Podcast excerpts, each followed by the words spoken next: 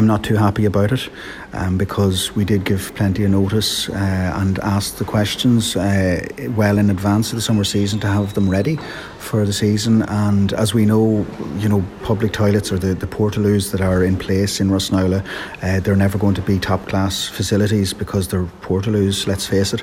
Um, but the maintenance of them, which is done initially three times a week, uh, we were told it was going to be increased to four times per week.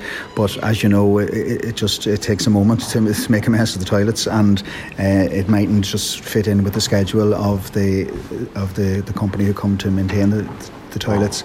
Uh, one of the things that I did ask for at the start of the season was that these po- these toilets in Rossnowlagh were plumbed directly into the sewer, which is an arrangement in place. There has has been in place before, and uh, it, it, was not in place this year.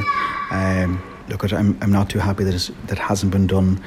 Uh, at this stage, but we just did uh, get a report at the meeting there to say that there was some materials and some um, uh, I suppose some arrangements have been put in place to get that done very soon. And unfortunately, it's the end of the summer season, so you know the.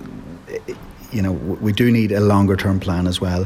You know, maybe that might be the situation for next year, but we do need to look at longer term plan for proper toilet facilities in the Rossnowlagh region. Um, you see it working well in other beach locations where toilets are maintained and looked after, perhaps perhaps by community, um, perhaps by council. There's there's a number of different ways of looking after public toilets, and it's not an easy one to get right always. Um, but I think we do need a solution, um, both the physical solution of getting toilets in place, getting the money for that, and also a management system to be agreed and put in place for public toilets in Rossnowlagh.